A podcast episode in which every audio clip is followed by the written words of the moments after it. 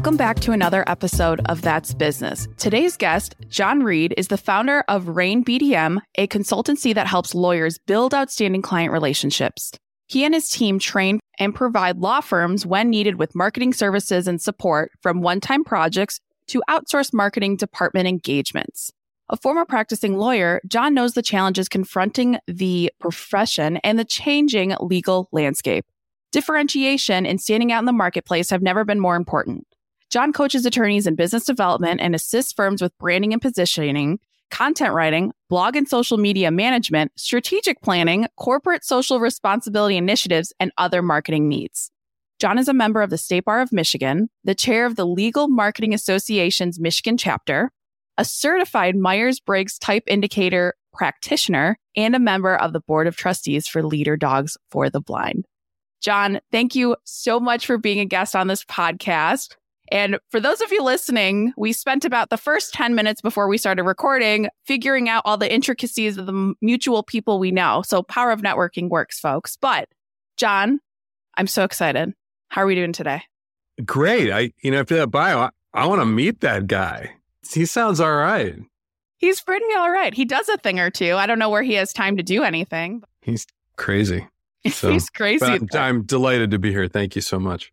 You're welcome. So, before we dive into the leader dogs and all the awesome things you do for attorneys, let's throw it back a little bit. What was your childhood like, and what did you want to be when you grew up?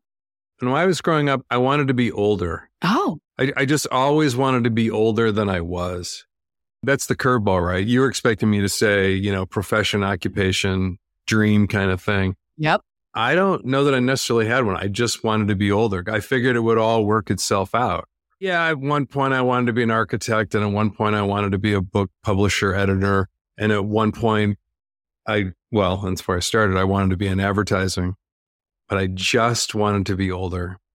And now it's like, I just wish I had cooled my jets. Yes. I was just going to say that, right? I think you are the first person. I think we're on episode 80 or so, this will be, but you are the first person to not pick a profession. I love that. So, do you remember why it was I just wanted to be older? Well, first off, I have two brothers who are eight and 10 years older than I. So I think there's a clear indication that it was much cooler to be their age than my age. I remember kind of growing up more around adults. I mean, I certainly had my friends in school and what have you, but I just thought everything was better older. When you're a freshman in high school, you want to be anything but.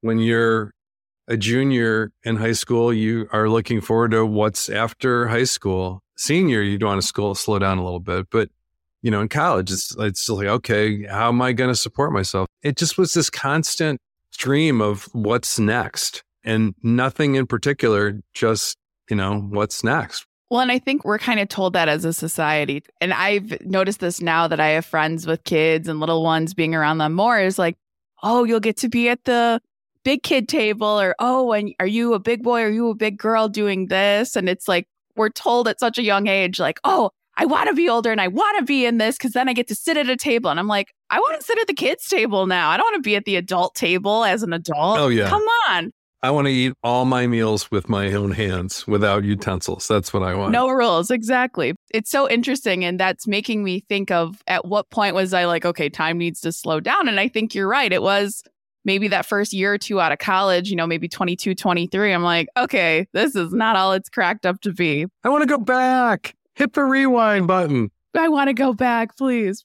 So, talk us through because you have a lot of interesting pieces of you. So, I think you had said you went to college. So, what did we end up doing right after college, and where did your interest kind of fall into what you're doing now? Yeah, I'm going to throw you another curveball and let's work backwards. Sweet, here. let's do it. I tell people that my career to date is like a Seurat painting. So if you're familiar with Seurat, the pointism, like all the dots, right? Exhibitions in the park and whatever. And if you stand real close, it just looks completely disjointed. It doesn't make any sense. And for a long time, it didn't make sense to me either. But then finally you step back and like, Hey, there's a picture there. And this tends to make sense. So with that in mind, for context, I started out in advertising. I thought that's where I was going to end up, but I was not on the creative side, which I think ultimately probably was why I didn't hang in with it. I was on the account services side.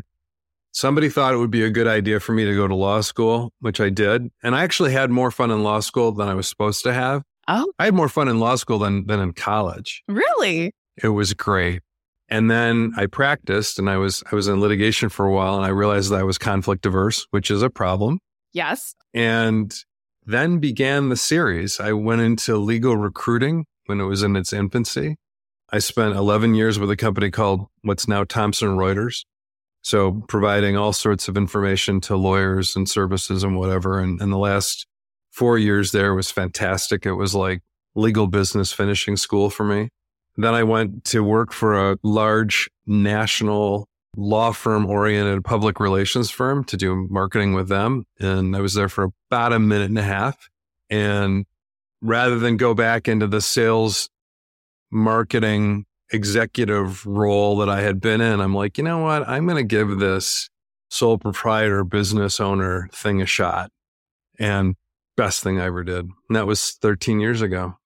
So what's interesting now is I have conversations with clients and all of that stuff comes into play. Every bit of it, every step along the way and then some. So where I am now is truly a culmination of everywhere I've been and I'm that much better for it. I used to think, oh God, I'm pivoting. I'm going here. I'm pivoting here. I'm pivoting here. In the end, I didn't really change direction. I just kind of meandered my way in forward motion and got where I am. But I, looking back now, I don't think there are any tremendously drastic changes. My wife would say differently, but I like how casual you've been about this because it's like, oh, I guess I'll I'll try the entrepreneur thing casually. Like it's just I mean, it's funny because it is easier being on the other side and seeing like, oh, it's not as difficult or awful to actually start a business. It's rather easy, but I love that you had the confidence and we're just like, yeah, let's try it. Why not? But you had some years under your belt too. That's awesome. Well, I, I'm not going to say it was all, you know, hey, Rosie, you know, oh, leap off here from the lily pad. It wasn't. And actually, kind of circling back here, the problem with always wanting to be older is you don't recognize until later that by rushing things, you miss learning opportunities more than anything else, but you, you missed opportunities. So crazy where I went to college, it is and has been for decades now the number one school for entrepreneurial studies. So if you want to open businesses, be a serial entrepreneur, you go there. And what did I study? Marketing. I mean, I didn't even get a minor in it. And now it's like, boy, I wish I had paid more attention to that. But at 18, how are you? I know I wasn't thinking about that, but it's, I didn't even know half the careers out there. Or at 18 years old, you can't even legally drink. You're supposed to decide the trajectory for the rest of your life. I mean, that's wild to me. And when I've had a few guests on here that they're like, oh, well, I changed my major three or four times. I'm like, I did too. I mean, I went from journalist to FBI criminal investigator to wanted to be an industrial organizational psychologist, ended up in recruiting, you know, and now I do this. So it's always fascinating to me when people say that because it's like, I was not who I am today at 18 years old. And it, it's a whole different story. But like you said, being older. It is. And now that I have kids, two boys, 21, 25, it's all about slow down, take it all in, take the opportunity. There's no rush, man. You know, you don't have to race through this. And, you know, so what we know now and and what we should have known then, I guess, huh? A little bit. Hindsight's 2020 though, right? Yep. Now, when you started this business, because when I was introduced to you, shout out to Laura Khalil for that. I love what you're doing, especially because I always look at what businesses are not marketing themselves in the best way or who needs help. And I love that not only are you a member of the State Bar of Michigan, you went to law school, you literally know this inside and out. How did you identify that was going to be your niche, so to say, or how you were going to provide value for your clients? Yeah. The great thing about this quirky enterprise we call Rain BDM is it's how we think things should be. And we have great relationships with our clients. And we've chosen mutually not to enter into relationships with other law firms because it's not a fit. It's not that I don't like them or don't like what they do. It's just not a fit. At the heart of we call it RAIN. At the heart of RAIN is the idea that it's all about building relationships. When you're in professional services, law, accounting, whatever it may be, you don't have a product to sell. You don't, the product is you. You don't have a widget. And so what does that mean? How do you want to represent? How do you want to deliver your services? Things like that. So I look back on all of my sales career and any success I had was based on forging relationships. I wasn't, you know, the, the press hard bottom copy is yours contract. That ain't me. I was never that. I remember going to sales training where they were teaching that kind of stuff, you know. I actually had a manager one time says, drop your pen on the floor. And then when the person goes to pick it up, you can say, well, you've got the pen in here. And why don't you sign here? It's like, you got to be kidding me. Oh, it's just Oh, icky, gross. icky, oily, slick, gross, salesy stuff, which, whatever, not for me. and so the DNA of RAIN is we will help you build those relationships. We will help you with the one on one coaching, conversational skills, building trust, rapport, chemistry, all that stuff. But we'll also help you with the marketing activities that put you in positions to initiate and cultivate those relationships. If there's a law firm that wants to talk to me with the end goal of making the phone ring more and not buying into or embracing that idea of relationship building and just kind of running a volume practice, that's great. We need those lawyers out there to do what they're doing. They're not a good fit for what we do. That's just sacrosanct in what we do. Everybody on my team just totally, as I say, embraces it. They get it. They live it. And that's what we reflect back to our clients.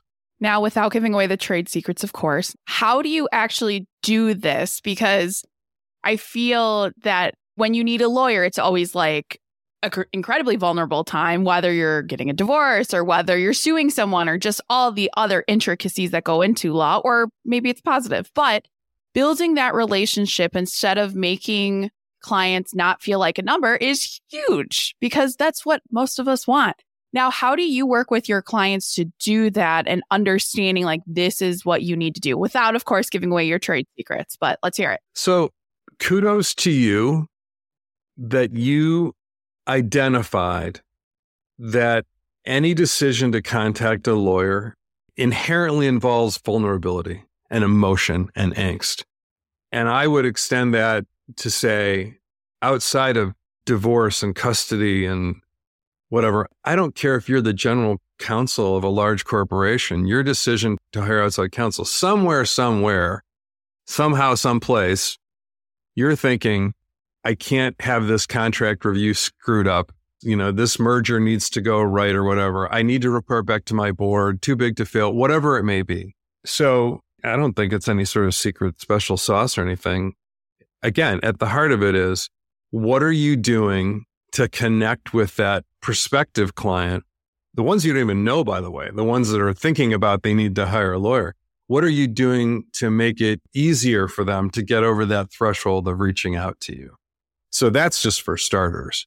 And then along the way, it's just client care. What can you do to, well, I, I will say this. I, I tell the people I coach all the time, always demonstrate what it's like to work with you. So if you're completely myopic on what you're billing and what you're charging and only getting the matter done, as admirable as that may be, are you also showing care and concern for them individually, for their business, for their family? What can you do to be different from the other person? which 90% of marketing is just being different from everybody else, I think.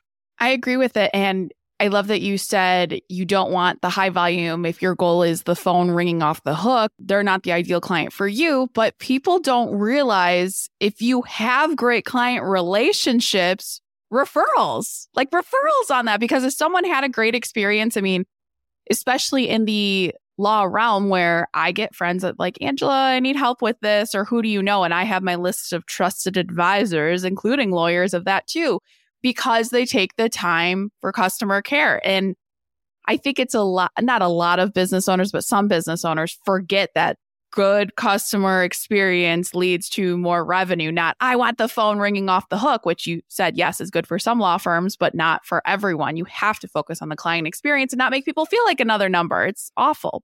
Now, how do you intermingle, of course, the marketing? And, and I know you said being different from everyone else, mm-hmm. but how do you do that with your customer relations work you do for clients? How do you integrate the two?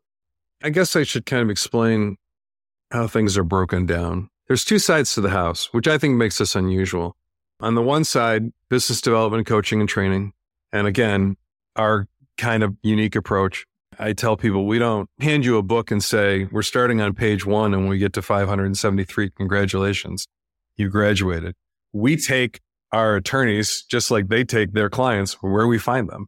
So that was one of the reasons to go into get Myers-Briggs certification is you're going to coach and expect different business development activity out of an introvert, clinical introvert, than you would out of a raging, flaming extrovert.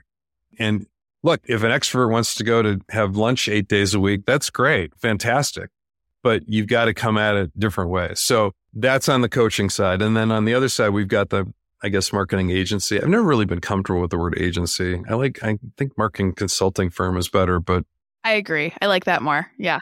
But on the marketing side, here's what we don't do. We don't build websites because for your viewers out there, I'm not even as smart as I look. There are listeners for your listeners out there. I'm not as smart as I look. See, I screwed up the joke. Um, there are different price points. There's different creativity levels. There's different whatever for websites. So somebody else can do that. We don't do SEO, and I'm I'm going to tick off a lot of people here, Angela, but I don't think you can spell snake oil without SEO. I say that a lot and people know me, you know, know me that I say that a lot.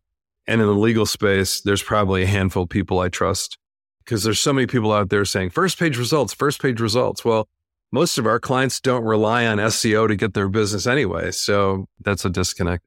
Um, yeah, that's what we don't do. I could say, you know, a year or two ago, we didn't do public relations and now we're doing more of that because we've brought on some great people. And we've got clients who have said, Hey, we understand you don't do this, but we trust you. Let's learn together. And so, I mean, how great is that? That you've got clients that allow you to build your service repertoire, not necessarily on their dime, but at least understanding that they're going to get the benefit of the education that we get. So we do a lot of content development. So to your question, it's the whole ball of wax. It's okay, attorney, when you meet somebody, how are you going to engage in that conversation to understand their needs, legal or otherwise, by the way? How are you going to foster that relationship? When you think you've got a good opportunity, how do you close, lowercase c? How do you ask for business and move forward, right? And then what do you do along the way to promote what you do, your firm, your thought leadership, and that's where the content comes into play. How do you present in terms of websites and marketing collateral? How do your bios read on your website? So it's a difficult question to answer because there's so many moving parts to it. But I think that's our job. We're kind of watching, we're brand protectors. And I don't think a lot of lawyers at the individual level, law firms, yes, but I don't think a lot of lawyers at the individual level think that they have brands and they do. And so we educate and protect their brands with them. And I like that connotation too, because it is a brand. Oh, yeah. I mean, I don't even know if this is right to say, but I'm going to say it. In most law firms, it's your name of the partners there. So if anything, it's you are your walking brand, especially on if we're going to pick any industry laws. I feel number one with that it is your last name on the billboards, on everything. As a law firm, it's all of your last name. So to not think of yourself as a brand is rather interesting, but I could see why your clients wouldn't too. Yeah, no, you don't see a lot of law stores out there or, you know, um, welcome to the law shoppy. The law S H O P P E. Yes. You're right. People's names are on the door. And that's a whole different dynamic because there's the people with their names on the door and then there's the people whose names are not on the door who work for the people whose names are on the door. But it is a whole brand and it's so interesting. So, with your clients you work with, do you have a certain type of law you support or is every day a little different? What does it look like on your list of clients? What specialties are they in? They're all over the place. And that's just fine because I have the attention span of a six year old. So it is great to work with different people in different areas. I will say this The legal and marketing background is invaluable, whether it's the JD or the ESQ or, you know, whatever we're going to use as a connotation for my being a lawyer. That shortens conversations tremendously when I'm talking to lawyers. They know that I get it. I've been in the law school trenches. I've been in the practice trenches for, you know, some period and, and I understand it. Now, having been working with lawyers and law firms on the business side for so long, there's even more credibility there. Our team of writers are all lawyers, and that is a recruiting nightmare. you know, to find people that want to write and write in a way that is not legalese, but can be understood by whoever the intended audience is. The other great thing about being a non practicing attorney is I get to practice vicariously through all of our clients. Oh, yeah. I get to bring what I know as a baseline, you know, kind of understanding, which is great. And then they get to tell me and teach me and show me what's new. But then I can have a conversation and, and bring in my own legal thinking or business thinking or just plain old lay curiosity. So it's really cool. I love it when there's disparity, seeming disparity, right? Like show me a commercial litigator that also does immigration law right? Now they all freak out. They're like, well, I love both, but how do I promote that? And I'm like, it promotes itself. I mean, it's so memorable that that's what you do. I guess maybe I'm the brand whisperer or the personal brand whisperer as I bring out people. I'm like, hey, here's what is interesting and exciting about you. Let's run with that. That's cool. Let's find a way. But anyway, no real specialty. And I think what's been really great though is we've expanded. We used to be primarily in Michigan and now fewer than half of our clients are in Michigan. So, wow.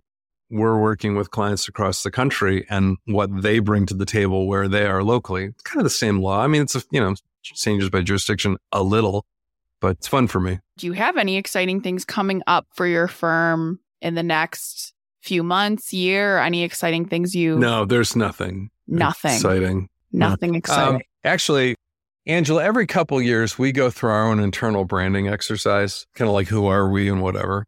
And we just can't shake three particular words. And we just, I'm using the word embrace them again. Quirky, creative, and clever. Creative because just that, innovative, creative, thinking differently. Um, clever, not smugly clever, but just kind of coming up with some interesting things and doing things a little bit different. And quirky is just like, we got a sense of humor. If you don't have a sense of humor, there's no place for you in our group. And we like to laugh with our clients. And I think they generally like that type of release too. We're very serious about the work we do, but we have a lot of fun doing it and we're quirky. So we just celebrated our 13th anniversary. Congratulations. Um, because anybody can celebrate a 10th anniversary. We had a big 13th anniversary uh, to do it probably didn't help that our 10th anniversary was in 2020 in the midst of COVID. So there was nothing to celebrate then. And then 21 wasn't much better. And then we kind of forgot about 22. So 13, lucky number came around. And so we've, we've had some fun with that, uh, doing some things. So that's big. And I'd say we're, I'm going to change the pronoun I. Um, 2023 is the year that I get better as a manager. Ooh. Yeah. I mean, this started as just me 13 years ago, and now we're at 18 people. And, you know, I never put myself in these circles of, you know, the founder who became, you know, who needed to step aside or the founder who needed to hire an, a CEO. I'm just a big second grader. I have huge imposter syndrome. And so this was the year, or is the year, as it's turning out to be, it's a really huge challenge. How do we formalize things, but still maintain the quirkiness and the cleverness and the creativity? And how do I be better for my people, empower my people to do more, allow me to work, as they say, more on the business than in the business? So yeah, no, I kind of light up about it. It's very exciting. We're doing exciting, but it's probably the hardest thing I've ever done. Absolutely. I love that piece of focusing on being a better manager and managing. And congratulations, 13 is my second favorite number. So 11's my first, but everyone's like, 13 so taboo. I'm like, no, it's not. It's a great number. So I love that you had a 13 anniversary party because that's awesome. Then the whole premise of focusing on being a better manager like you said, a lot of people step out, or we're hearing these horror stories of the CEOs taking millions of dollars while cutting salaries. And it's just so important. And the career coach in me and the recruiter absolutely loves that and will fall asleep tonight knowing that there are great people like yourself still out there. So we had a shout out to Laura. Yes. Laura Khalil, everybody. Look her up. She's great. But another big shout out to, to Julie Reed, my wife, who is leadership development, organizational behavior coach, thought leader extraordinaire, who has helped me to embrace that. And uh, that, or she's just trying to make sure we can eat for the rest of our lives. Um, and that there's some flow of money somewhere. somewhere. Yes. Amazing. Anything else you want to add? Besides my working on the business, I have a podcast. It pales in comparison to yours, I'm sure. This thing we call Sticky Lawyers yeah. is, in a nutshell, where I interview interesting lawyers doing interesting things. And it's actually kind of similar to this because you've got lawyers who took a hobby and turned it into a career, something they experienced in their youth that pushed them into the law or a certain area of law, people in very interesting niche areas of the law. But we've interviewed music industry lawyers. I've interviewed a UFO lawyer. I've interviewed a space lawyer, similar to the UFO lawyer, but a little bit different. Wow. I've interviewed uh, a lawyer who has dived to the Titanic four times as a lawyer for the company that was going down to get footage of the Titanic.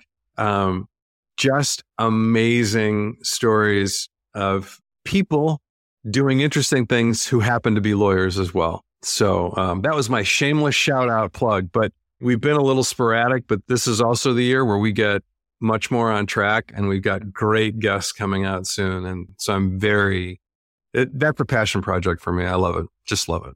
And the lovely John Gay, who edits this podcast, is also working with John Reed here. So we have some alignment on that as well. But that's exciting. Now, is it on our platforms or where can my listeners listen to your podcast?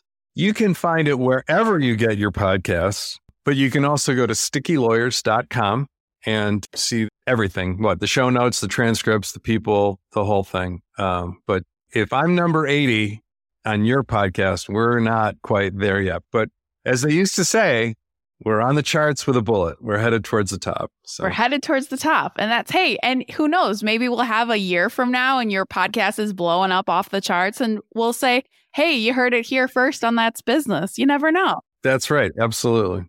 That's amazing. Now, as we wrap this up, what advice do you have for listeners? I have two. I have two pieces to, of advice. One, kind of where we started, slow your roll, take it all in. You know, always be learning. And if you're racing, you can't learn. You can't learn the right way. And the other thing I'd say is just because of today's climate, relax. You know, not everybody's baggage fits in the overhead compartment and you just don't know what's going on with the other person. And that is actually extremely useful in what we do because you don't know if the other person's had a bad experience with a lawyer.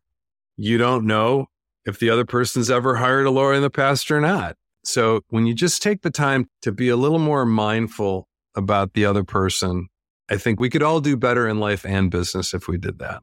Oh, Absolutely. I love that. Those are two great pieces of advice. John, thank you so much for being a guest. This was so impactful.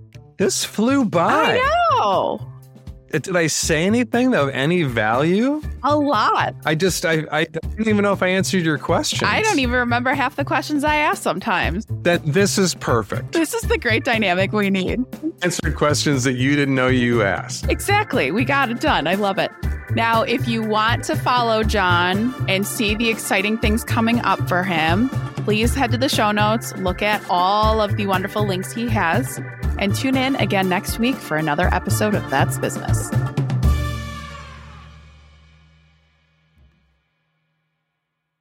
If you're looking for a career change and you're not sure where to start, the Resume Rescue can help. Sure, there's no such thing as the perfect fit for everyone, but here at the Resume Rescue, we're on a mission to find the perfect solution for you. Whether it's changing careers, updating a resume, learning LinkedIn, or practicing interviewing, we have you covered. Find us online at theresumerescue.com and find all of our contact info in our show notes.